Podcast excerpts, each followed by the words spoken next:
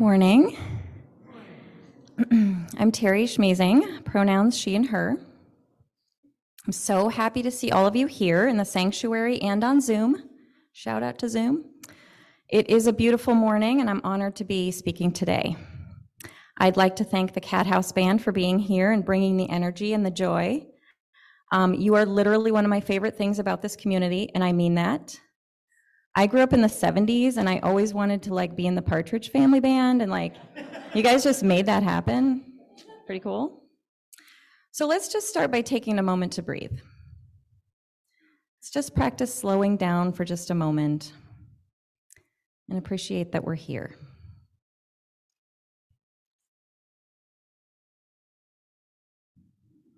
In the words of Matthew Fox, what a gift it is just to be alive to be well, to be together on this planet. I'm very grateful for your presence and energy today. We'll discuss a few Buddhist concepts such as awareness, gratitude, and taking refuge in our breath. Most of these are familiar concepts, and I've spoken about them before. I'll start by telling you a little bit about me and my family. I have a saying up in my kitchen that reads If you met my family, you would understand. My parents are from small towns in South Dakota. My maternal grandparents are Ida and George Langenfeld. Grandpa was from a wealthy Minnesota family that owned Langenfeld ice cream many, many decades ago. Grandma Ida had grown up in a poor but happy home in Castlewood, South Dakota, a town of about 600.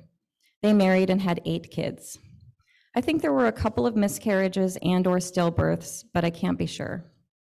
They owned and operated a cafe on Main Street in Castlewood. I didn't know Grandpa because he died from a brain aneurysm in 1972. Grandma Ida lived to be 89 and she ran the cafe until she could no longer continue. She loved the cafe, her family, and the townspeople. She worked hard every day and often fed people who couldn't afford to pay. She believed in hard work, doing the right thing, and taking care of people. She was the town mayor for many years and was passionate about serving on the school board. George and Ida had eight kids. I have my doubts that either of them wanted eight kids, but I imagine that birth control options were limited and they were Catholic anyway. But from everything I'm told, the four boys and four girls were raised in a happy, bustling home. They were poor, but there was always food. My mom, Beverly, was the second oldest. She has told me stories of how much fun they had growing up and her perception that townspeople were jealous about how much fun and laughter they had in their house. They didn't have nice things or financial security, but they had fun. After high school, mom moved from Castlewood to Aberdeen to attend beauty school where she learned to be a hairdresser. She got an apartment with other young women and eventually met and married my dad. They married in 1967. My sister Tracy was born in 68, and I came along in 72. My mom was the carefree, fun one. My dad, more serious and responsible. He recently told me their engagement story. They had dated for months, maybe even a year or more, and at one point my mom was going to visit Grandma Ida in Castlewood, and she asked him if she could tell Grandma that they were getting married. And he said, Oh, okay. And so I guess they had to follow through on it. So my dad grew up on a small farm, and he was the first in his family to go to college. He made his career in the government as a bank examiner, and we moved to the Washington, D.C. area when I was 10 for his job. He and my mom worked very hard and saved enough for retirement. As my sister and I grew up, my parents took us to South Dakota most summers. We spent enough time there that I got to be close with my aunts, uncles, and hordes of cousins. In a large family, there's always a celebration of some kind happening, birthdays and weddings. So when we went back, we were always embraced with open arms had lots of picnics, played cards, and laughed until it hurt. There were a lot of hunting and fishing stories told, with the old adage being true that the fish would get bigger and bigger every time. They were always the same stories with the same details, like slightly changed, and somehow they got funnier over time. And when we were in South Dakota, I was always embarrassed because my mom always wanted attention. So she grew up in this large family and she was so loud. She would literally walk into a room where people were all talking to one another very politely, and she would just start talking louder over top of them. She thought her jokes and sarcasm were so funny, and as a teenager, I was just mortified. I just wanted to crawl in a hole. But when the visit was over, we'd fly back to DC and get back to our regular lives, and we didn't have to deal with all the drama and the judgment and the pettiness that naturally happens in families.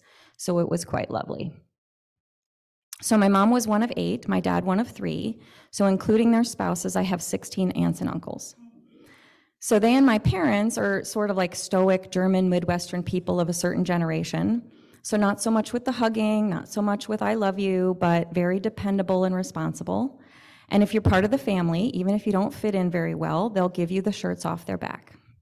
So I grew up with this very solid, if unemotional, support system. They've always been there to be a buffer against the real world. But time catches up with all of us.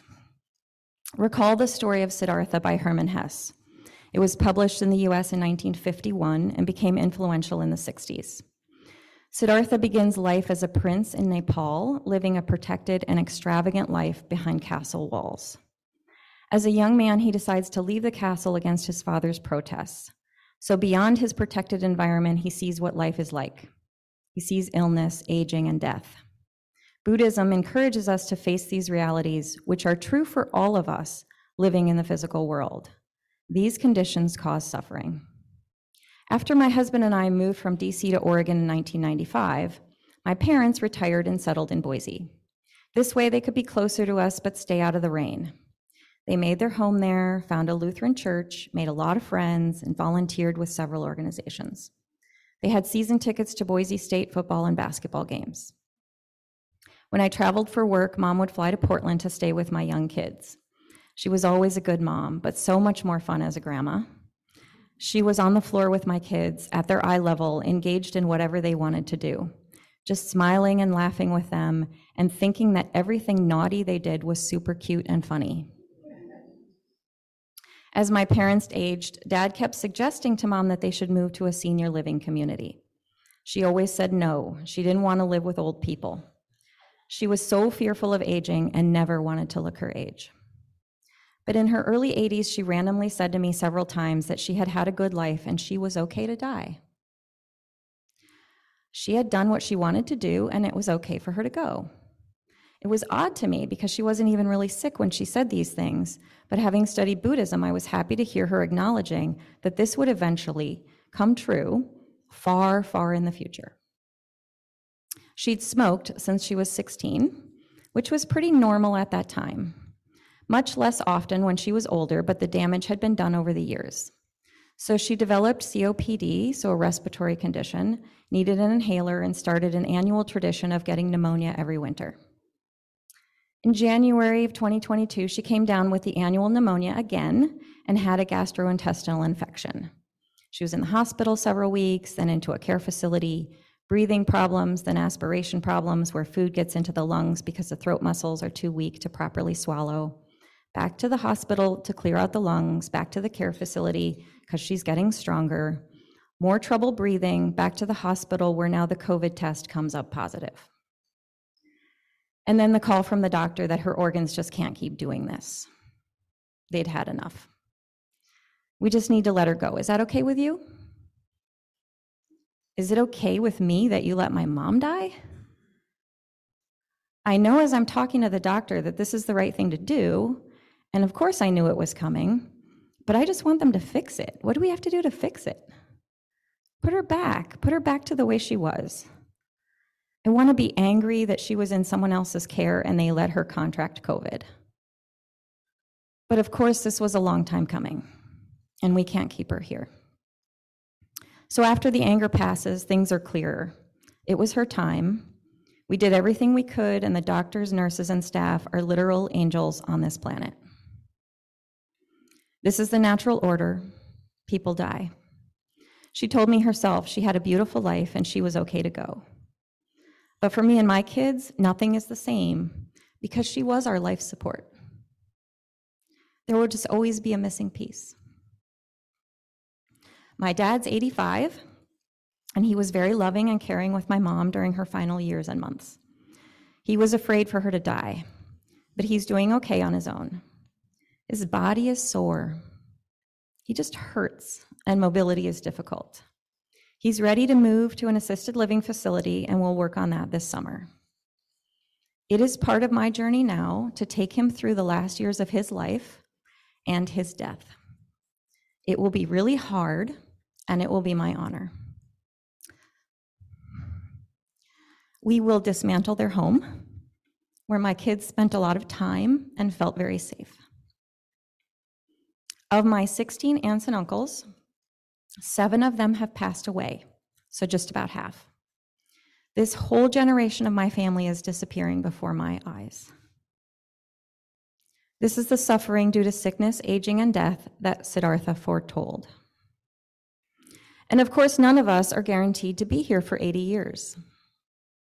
I was at Cannon Beach with a friend just a week ago on Friday. We had dinner around 5 p.m. and watched a terrible tragedy. Rescue vehicles, a jet ski, and a helicopter circled the coast because someone had disappeared in the water. People had come to the beach that gorgeous day to enjoy life and play with their jubilant dogs.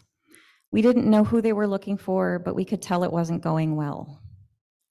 We learned later that four 18 year old males were wading in the ocean up to their knees when the water overpowered them. One of them did not make it out, a senior from Mountain View High School. He was to attend OSU in the fall. So each of us in this room has or is now suffering. We experience the death of beloved parents, spouses, family members, and friends. We experience never having had loving parents to start with, childlessness, the loss of a child, and children growing up and moving away. As parents, we may be frustrated by kids who didn't live, up to our expectations. Maybe we have to deal with the loss of the parent we wanted to be but didn't quite get right. We regret the time we didn't spend, the experiences we didn't share, the times we yelled when we should have hugged. There are children who've been abused and mistreated by parents and other adults. They mourn the ability to trust people and feel safe. There are adults who've been abused, victimized, belittled, and betrayed. They mourn the loss of trusting people and feeling safe. There are people suffering heartbreaking and seriously debilitating health crises. They mourn the loss of healthy bodies and minds. We don't generally share these stories, even with our very good friends. We might be afraid people will judge us for being weak. We might be afraid to embrace our own brokenness. What if we open the floodgates, let ourselves feel something, and maybe even cry, and we can't get the gates closed again? One of the most helpful things I've ever heard on a meditation retreat is when you're tired, be tired. And when you're sad, be sad. So simple, so obvious, and rarely done. Suffering impacts us even when we fail to acknowledge it. Denying it causes us to lash out at others. It stifles our ability to be joyful. What Buddhism teaches is that it is out of brokenness that we touch our vulnerability and empathy. When we can have compassion for ourselves, we can offer it to others. The great Buddhist teacher Thich Nhat Hanh has several mantras he encourages us to practice. One of them is, I suffer, please help. We acknowledge our suffering. We can ask for help and accept it when it's offered. I suffer, please help. Another is, I know you suffer, and I am here for you. I know you suffer, I am here for you.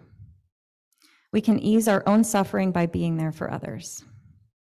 It's interesting that when we know and acknowledge that we will suffer, it's easier to understand and withstand. Believing we will never encounter suffering is naive and very jarring. Who among us believes we will have a success only journey? Understanding the reality of our humanness and the reality of our physical embodiment is helpful in dealing with the inevitable problems. There are no warranties on these physical bodies, in whole or in part. We are not guaranteed perfect eyesight, hearing, mobility, neural functioning, or any other physical attribute. I know you suffer. I am here for you. I suffer. Please help. When my children were younger, I regularly took them to the annual family retreat at Deer Park Monastery in the tradition of Thich Nhat Hanh. And one year we had an intergenerational Q&A session with several monastics. We started with questions from the kids, such as Why do you shave your hair so short? How many monks and nuns are there? And how old is the monastery? And then we went to the teens, whose questions were What should you do when people say hurtful things about you online? And how do you cope with pain when people spread rumors about you? One of the monks said this Imagine that you have a bone and you wave it in front of a dog. The dog watches the bone intently. You throw it, and the dog runs for it. Now, if you wave the bone in front of a lion, the lion does not react. The lion is aware that you have the bone, but what does he need with that one bone when you are a sack of bones?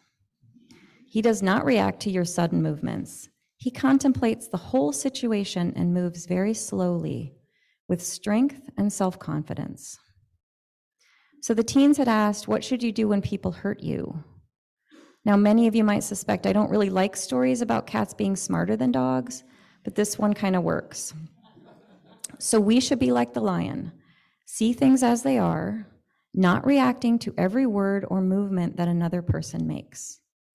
Move with strength and confidence. And then the final group of questions from the adults all about how to cope with suffering. One mother asked, How do we live with all the suffering we are creating? And the same monastic who talked about the lion said this Picture yourself as a mother or father of two children. You hold the hand of one child in your left hand and the hand of the other in your right. One is suffering and one is joy, and you must walk together with both. Sometimes suffering pulls you forward and demands all your attention. Other times, joy demands your attention, and you must attend to both. We do a good job of acknowledging this very important thing in our worship services every week as we share joys and concerns. In the Lutheran Church, we were part of the services by reciting the Apostles' and Nicene creeds, singing, This is the Feast of Victory for our God, and other catchy hymns. But we were never invited to share the joys and struggles of daily, human, earthly life during worship. So some people come up and share more often than others, and that's okay. It gives all of us the language and the permission to share these experiences with one another, even outside of worship. Several years ago, I was told by my manager at work that I was perceived as reserved and guarded. Ouch. After my initial denial and defensiveness, I thought I should consider if I was approaching my life too seriously. So there's a good example of this when I was finishing my undergrad degree in accounting. And toward the end of the program, I needed one last credit in a general business class. So, like, I was almost done. And so this would have been around like 1997, or what my teenagers refer to as the 1900s. Well, back in the 1900s, we didn't register for classes with our phone app at home in our jammies. We filled out bubbles on Scantron forms, and we went to campus on a certain day, and we stood in really long lines. And so the course catalog was a really thick book of newsprint pages, and course names were abbreviated so they could fit the hundreds of classes, times, and locations. So I signed up for a one credit class that I thought was titled Improving Business Communication. And the first night of class, I quickly realized my mistake, and I will never, ever, ever forget this. The instructor, Gary Hirsch, explained that his day job was to facilitate corporate workshops using improv and theater games to help employees rediscover their creativity. So the class was actually improv and business communication. I have never been more frightened. And imagine that I would rather have been in an advanced taxation class than to play theater games and think on my feet. Mr. Hirsch had us journal about when we had forgotten how to play. And I was in my early 20s, and I couldn't even think of the last time I had played. And so when I started studying Buddhism, it came up again. Buddhism literally encourages us to be joyful. I had never heard of this being taught as part of a spiritual practice before. So the third mantra from Thich Nhat Hanh, which he added many years after the first two, is This is a happy moment. So we get to be as joyful as we want to be. If we are waiting for it to happen to us or for others to allow it, we are in trouble. We need to create joyful moments for ourselves by planning time to do something we enjoy, planning time to be with friends, spending time outside, and being grateful for the simple things in our lives that we forget to notice. The fact that we are alive, that we are safe and warm, that we have food, electricity, hot water.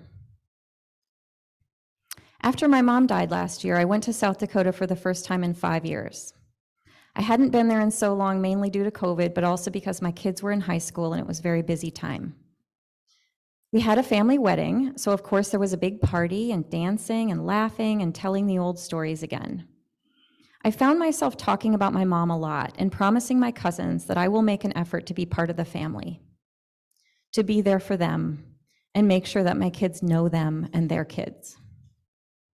I later wrote to several of my aunts and told them how proud I am of them for the amazing women, mothers, and aunts that they are. Some of my cousins don't say these things out loud to them now because they don't know about the missing piece yet. And that's okay. I also asked my aunts to think of something on their bucket list so that we can do it together. I don't really know what I've been waiting for. My cousins talked about my mom.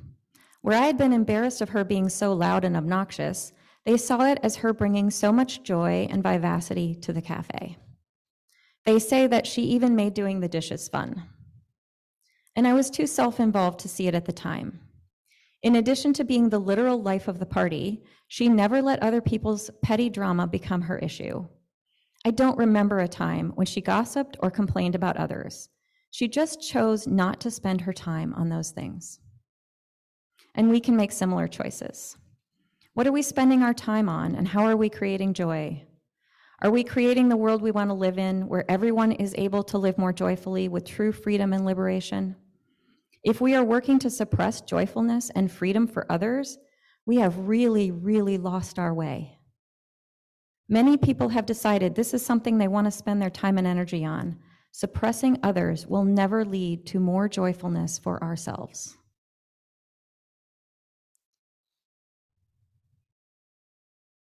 I have heard that the Rwandan prescription for overcoming depression is sun, drum, dance, and community. This quote is from a Rwandan talking to the Western writer Andrew Solomon about his experience with Western mental health and depression. We had a lot of trouble with Western mental health workers who came here immediately after the genocide. They came and their practice did not involve being outside in the sun where you begin to feel better. There was no music or drumming to get your blood flowing again. There was no sense that everyone had taken the day off so that the entire community could come together to try to lift you up and bring you back to joy. There was no acknowledgement of depression as something invasive and external that could be cast out again. Instead, they would take people one at a time into these dingy little rooms and have them sit around for an hour and talk about bad things that happened to them. We had to ask them to leave. So the Rwandans remind us to sing and dance, go outside, and be in community. Urban Dictionary has several definitions for family. It's kind of fun to look it up. One of them is the close relationships among a body of human beings through blood, usually annoying and invasive around the holidays. And another is a group of people who genuinely love, trust, care about, and look out for each other. We are a group of people who love, trust, care about, and look out for each other. We are a family, a community that we have created to share our spiritual journeys and our lives with. Living in community is rewarding and sometimes really difficult. Sometimes we're hard on each other. Our words can be harsh especially when we're not face to face. Sometimes we let our suffering come through in unhealthy ways and unintentionally hurt others. We wound their spirits. And when this happens, it's good to slow down and just pause and breathe. Even pausing and breathing for one minute can calm down our physical bodies and put us in a frame of mind to deal with the situation that is, not as we are perceiving it to be. It's not about avoiding conflict with others, but addressing it in a way that will be constructive and healing. This is our community. This is our suffering, joyful, messy human community. I am so proud of us for maintaining this community through a three year pandemic when we could just as easily have gone our separate ways because we couldn't physically be together. We figured out how to do it anyway because we need each other. We need to share our suffering and be here for each other. We need to be together, singing today, experiencing the joy of being alive together on this day, on this planet. I know how much I have needed you during these last few years, and I am grateful to you for being my family. I am grateful even for the difficulties. I am grateful for you and your beautiful spirit. And now, a Buddhist blessing as we leave here and return to the regularly scheduled programming of our lives. May we be joyful. May we be safe and protected from all harm and danger. May we be at ease in our bodies and in our minds. May we hold ourselves, our families, our communities, and our world in love. May we go into the world and let our lights shine. May this be so. Amen.